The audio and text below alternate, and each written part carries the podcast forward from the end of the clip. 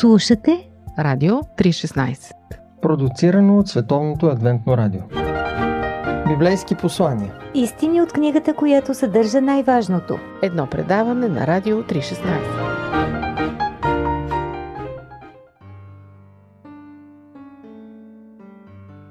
Възможността да се получи нещо била равна на нула. Ким и нейният съпруг Тимотей се примирили с този тъжен факт, че никога няма да си има дете. На 20 годишна възраст на Ким била поставена диагнозата поликистозен синдром на яйчниците. Това било състояние, което води до стерилност. Но на 37 години Ким почувствал някакво здравословно неразположение и отишъл на лекар. Каква била неговата диагноза? Ким била бременна в 8 месец, но това не бил краят на изненадите. Пет дни след научаването за бременността, Ким получил медицински осложнения, които принудили лекарите към действия. Синът на Ким и Тимотей, мъничкия Самуил, бил роден няколко минути след това. За пет дни тяхната перспектива да останат бездетни се превърнала в новородено здраво момченце. Предполагам, че техните мисли и думи са били насочени към чудото, което Бог е извършил – Скъпи слушатели, аз съм Борислав Йорданов, а вие сте с предаването Библейски послания на Радио 316.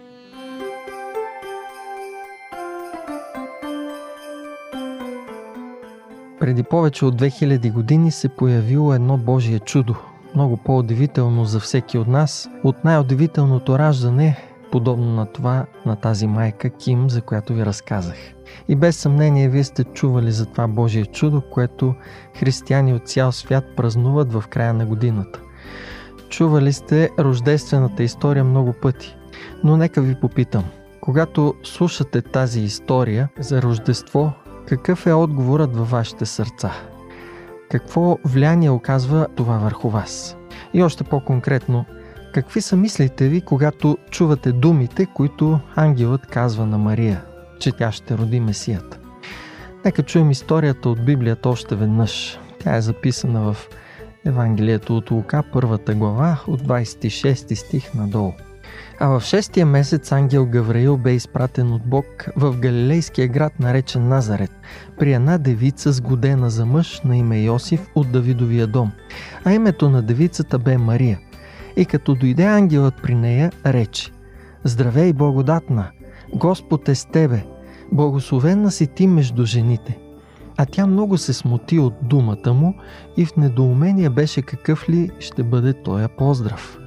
И ангелът ти рече, не бой се, Марио, защото си придобила Божието благоволение. И ето ще зачнеш в отробата си и ще родиш син, когато ще наречеш Исус. Той ще бъде велик и ще се нарече син на Всевишния. И Господ Бог ще му даде престола на баща му Давид ще царува над Якововия дом до века и царуването му не ще има край.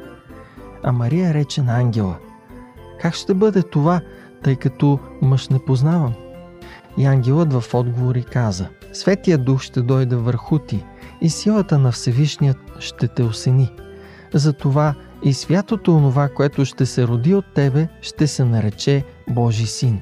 И ето твоята сродница Елисавета, която се казваше неплодна – и тя в старините си е заченала син и това е шестия месец за нея, защото за Бога няма невъзможно нещо. Това е любимата ми част от тази история. За Бога няма невъзможно нещо. Със сигурност сте срещали тези думи на други места в Библията. Например, в Битие 18 глава, 14 стих, Бог отговаря на Авраам по повод неверието на Сара – че тя ще роди син в нейната старост. И Бог казва, има ли нещо невъзможно за Господа? В Еремия 32 глава 17 стих четем думите О Господи Боже, ето Ти си направил небето и земята с голямата си сила и с простряната си мишца. Няма нищо невъзможно за Тебе. А в Евангелието от Матей 19 глава 26 стих, след като Исус казва, че е по-лесно Камила да мине през иглени уши, отколкото богат да влезе в небето, и при удивлението на учениците, че тогава никой не може да се спаси, Исус отговаря За Бога всичко е възможно. Когато се върнем мислено назад във времето на рождението на Христос, истината, която продължава да ни говори, особено около тези празници, е точно тази. За Бога няма невъзможно нещо. Това е основният урок от раждането на Христос. Това е смисълът на Христовото идване на тази земя като бебенце в този отдалечен град Витлеем. Заглавието на библейското послание, което съм избрал да споделя с вас в нашето предаване е да преживееш невъзможното. Може ли всеки от нас да преживее невъзможното? И какво означава това? Ще разберете, ако останете с нашето предаване. Ще продължим след малко.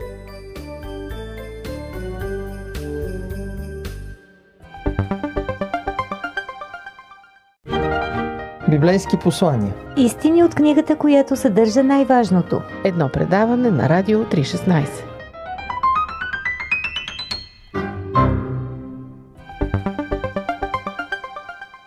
Библейски послания.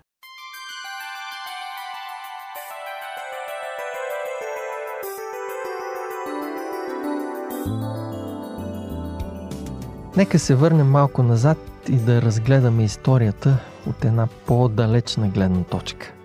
Да се върна мислено в Едемската градина при Адам и Ева.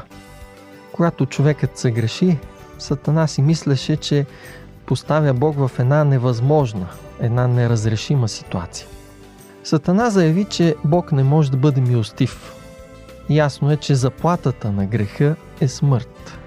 Така Сатана си мислеше, че ако Бог покаже справедливост, той не може да бъде милостив. Дяволът твърдеше още, че ако Бог покаже милост, той не би бил справедлив. Така Бог беше злепоставен да изглежда като един, който изпитва наслада от страданието на създанията си.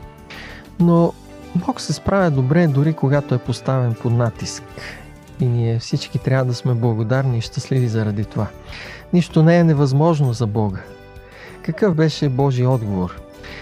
Единственият възможен начин Бог да оправи нещата и да възстанови праведността на човека беше самият Бог, Божият син, да дойде на земята и да понесе наказанието за човешкия грях. Така Бог можеше да бъде едновременно и справедлив и милостив. По този начин Бог разкри себе си напълно на човеците и показа на практика своята справедливост, своята вярност и своята милост. Четем за това в посланието на апостол Павел към римляните 3 глава от 23 до 26 стихове. Понеже всички се грешиха и не заслужават да се прославят от Бога, а с Неговата благост се оправдават даром, чрез изкуплението, което е в Христа Исус, когато Бог постави за умилостивение чрез кръвта Му посредством вяра. Това стори, за да покаже правдата си в прощаване на греховете – извършени по-напред, когато Бог дълго търпеше, за да покаже, казвам, правдата си в настоящото време, та да се познае, че Той е праведен и че оправдава този, който вярва в Исус. Това на практика означават и думите на ангела, че за Бог няма невъзможно нещо. Нека помислим малко върху значението на това за нас. Ние сме тук днес и ние сме живи, защото нищо не е невъзможно за Бога. И зависейки от тази Божия всевъзможност, ние можем да живеем един пълноценен живот, излекувани от Божията незаслужена милост, от Божията благодат. Помислете колко много означава това прощение за нас. Това е дар на един нов и чист живот, ръководен от Божия дух. Покрай Рождество хората обикновено мислят за хиляди неща, подаръци, забавления, ястия, шоу-програми. Но ние като християни трябва да мислим винаги най-вече за най-важното на Рождество. Раждането на Исус като бебе в един обор преди около 2000 години. И това като един отговор на обвиненията на Сатана. И още да мислим за промените в живота ни, за които този простичък факт допринася да мислим за спасителните истини за Бога и за бъдещето, което Той ни е приготвил. Има една история за стар войн, стар боен другар на римски император Август, който отправил към своя император една молба. Този човек се забъркал в съдебен процес, който се развивал много лошо за него. И той помолил за услуга, апелирал към императора да се яви в съда, за да го защити. Август бил много заед и обещал да изпрати човек от неговите съветници да се яви и да говори от негово име в защита на война. Но войнат бил дълбоко наскърбен. Навил ръкавите на ризата си, за да покаже раните от битките и извикал към Август. Когато ти, императоре, беше в опасност в битката при Акциум, аз не изпратих мой заместник. Сам се бих заради теб. И той бил прав. Затова именно Август решил да отиде на процеса и да го защити лично. По подобен начин Бог не изпрати някой друг, за да го замести. Самият Бог дойде на тази земя и живя в бедност и трудности заради нас. Ние дължим съществуването си на всички добри неща, които Бог ни е подарил в живота, чрез раждането, живота и смъртта на Исус. И когато мислим за това, можем единствено да прославим Бога, че за Него няма нищо невъзможно. Когато поставим живота си, делата си, мислите си в Неговите ръце, няма да има нищо невъзможно, което Той да не може да направи за нас.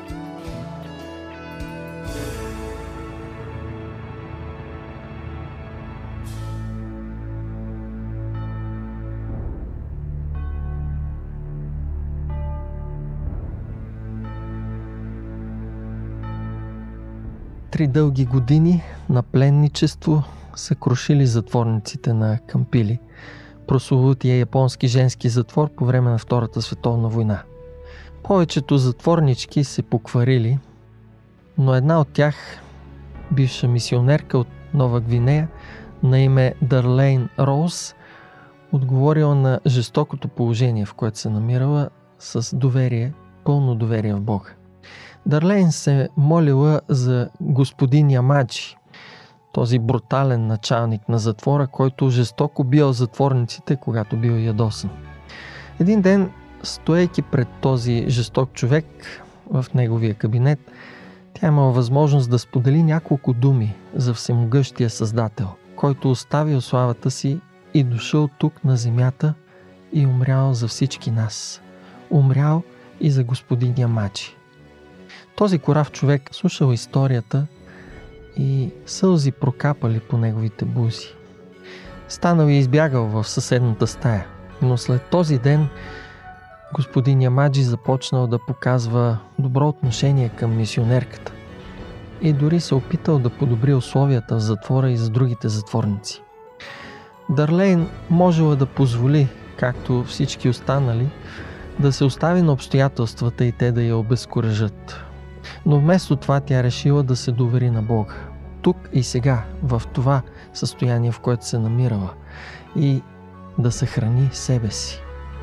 И понеже продължила да се доверява на Бога, той Бог и разкривал знаците за неговата грижа и любов.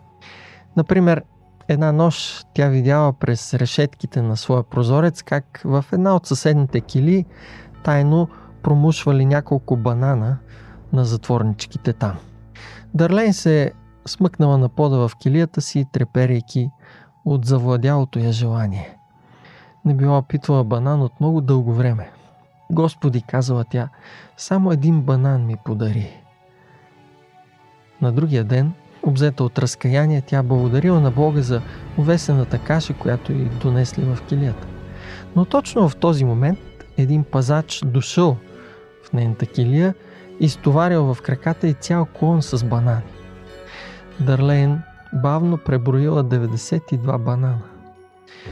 Не знам как могла да изяде всички тези банани, но в това преживяване тя почувствала Божия шепот към нея. Това, което желая да направя за теб, е несравнимо повече, отколкото може да поискаш или да помислиш. Дарлейн Роуз можела да открие Бог дори в своите жестоки обстоятелства, защото тя му се доверявала напълно.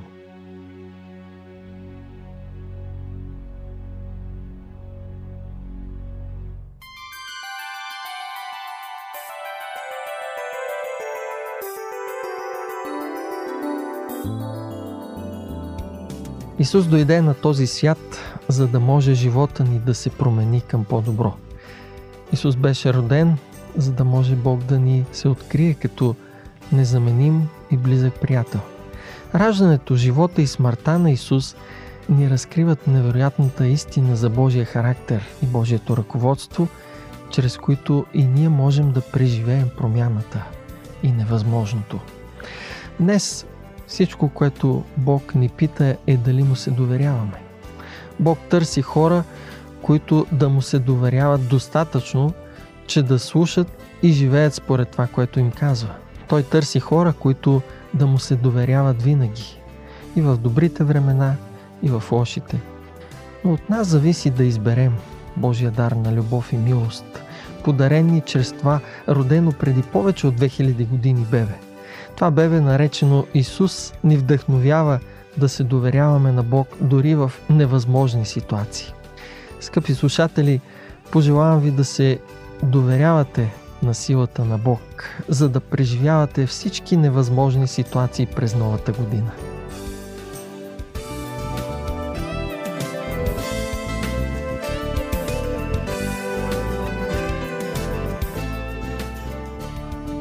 Вие слушахте библейски послания по Радио 3.16 с мен, водещия Борислав Йорданов.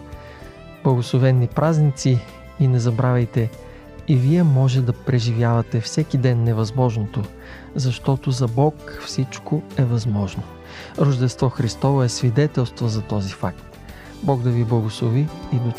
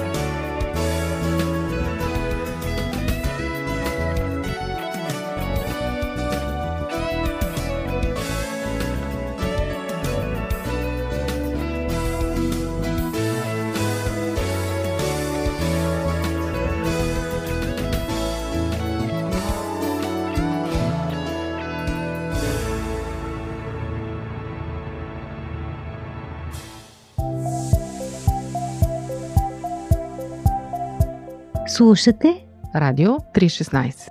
Продуцирано от Световното адвентно радио. сайт 3-16.bg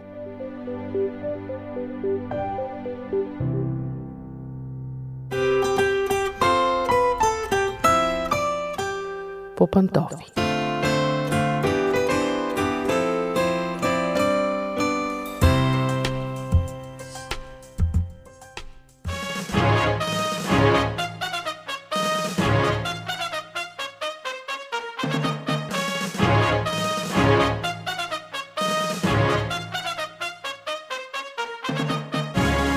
Здравейте, уважаеми слушатели! Аз съм Мира. Отново сме се събрали да си говорим за нещата в семейството, от семейството и за семейството в нашето предаване по пантофи. Много пъти сме говорили за това, че е важно едно дете да расте с двамата си родители, че когато бащата липсва, защото обикновено той е този, който липсва, това оставя трайни следи в съзнанието на децата, една празнота, която те после в зрялата си възраст се опитват да запълнят.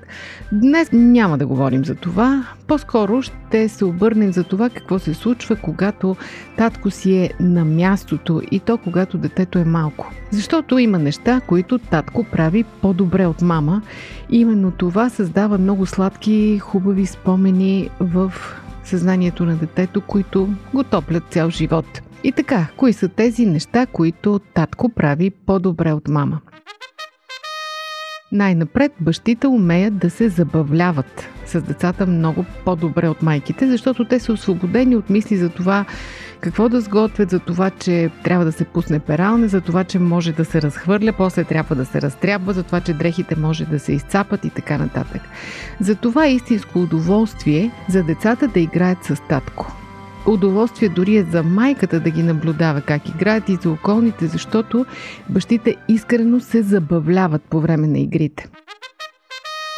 Бащите обръщат много по-малко внимание на това, когато малкият или малката падне, натърти се, потече кръв от коляното, появи се синина и така нататък. По-малко склонни са бащите да се паникьосват и за това децата в присъствието на бащите си обръщат по-малко внимание на такива драматични случки, подминават ги по-лесно, по-рядко плачат. Тоест това е полезно за тяхното съзряване, особено за момчетата.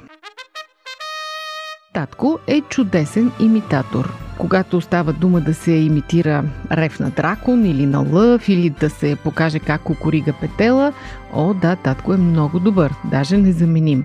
А когато татко разказва или чете приказки, тогава той много повече се вживява в различните герои, отколкото мама. Освен това, татко си играе с детето като с голям. Те се бият с възглавници, дори се въргалят в кал, борят се на пода, въобще Детето може да се усети като равноправен партньор в игрите. То, разбира се, не усеща, че татко се предава. Той живее с искреното съзнание, че е наравно с него, че почти за малко е победило татко. Татковците имат интересни хобита. Например, ходят на риба. Е, има и майки, които ходят на риба, но те са по-рядко. А татко, който обича да ходи за риба или да се катери в планината, о, той създава невероятни приключения. Тогава взема малкия със себе си, учи го как се слага стръв, как се пази тишина, какво означава рибата да кълве, как се вади, как се познават гласовете на птиците в гората, как да се пазим от комари и защо много-много ценни знания.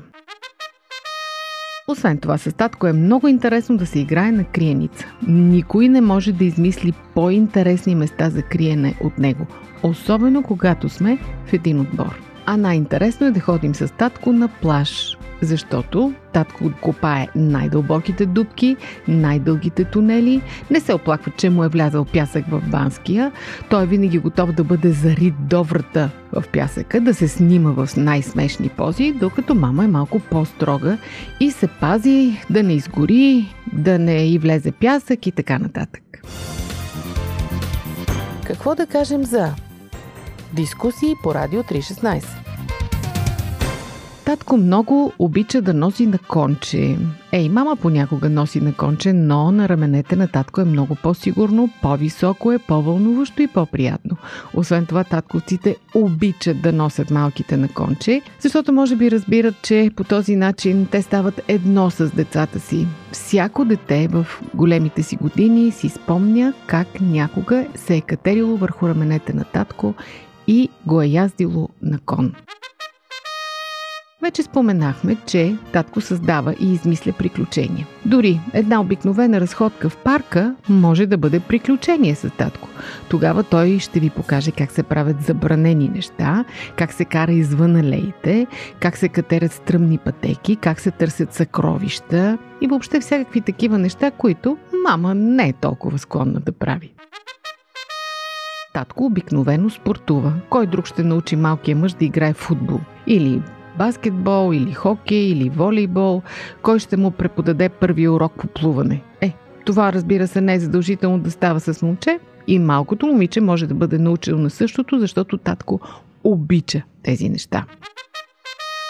Татко знае как се опъва палатка, как се пали огън, как да се ориентираш без компас в гората, всички тези мъдрости и цялото това знание за природата обикновено едно дете получава от баща си. И още нещо. Татко не го е страх от животните. Нито от страшните гасеници, нито от огромните паеци, от гущерите, от хапещите мравки. О, татко ги хваща без страх, показва ги, обяснява как да се пазиш от тях, показва ти, че те всъщност не са нищо особено. Напротив, показват и разни хватки как да станеш герой в очите на останалите в училище. С татко понякога може да се правят нарушения, за които мама не се кара. Например, да се отложи лягането след определен час. Е, малко е нечестно наистина, но ако не се повтаря много често, мама не се сърди.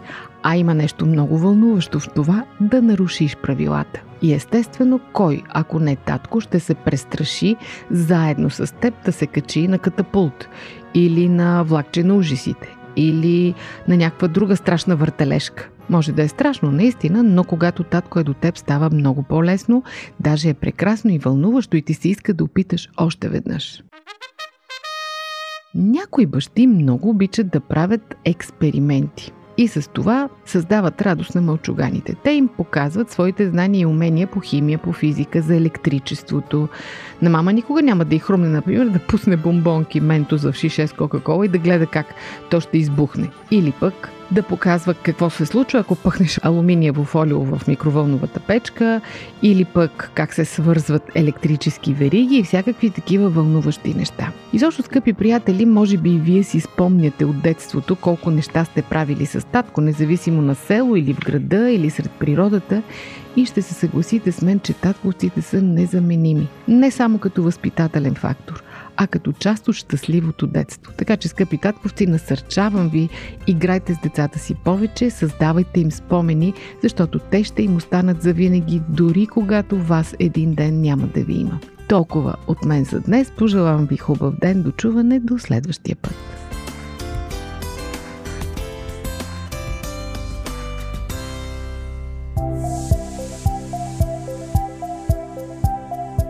Радио 316 Продуцирано от Световното адвентно радио. Сайт 3-16.bg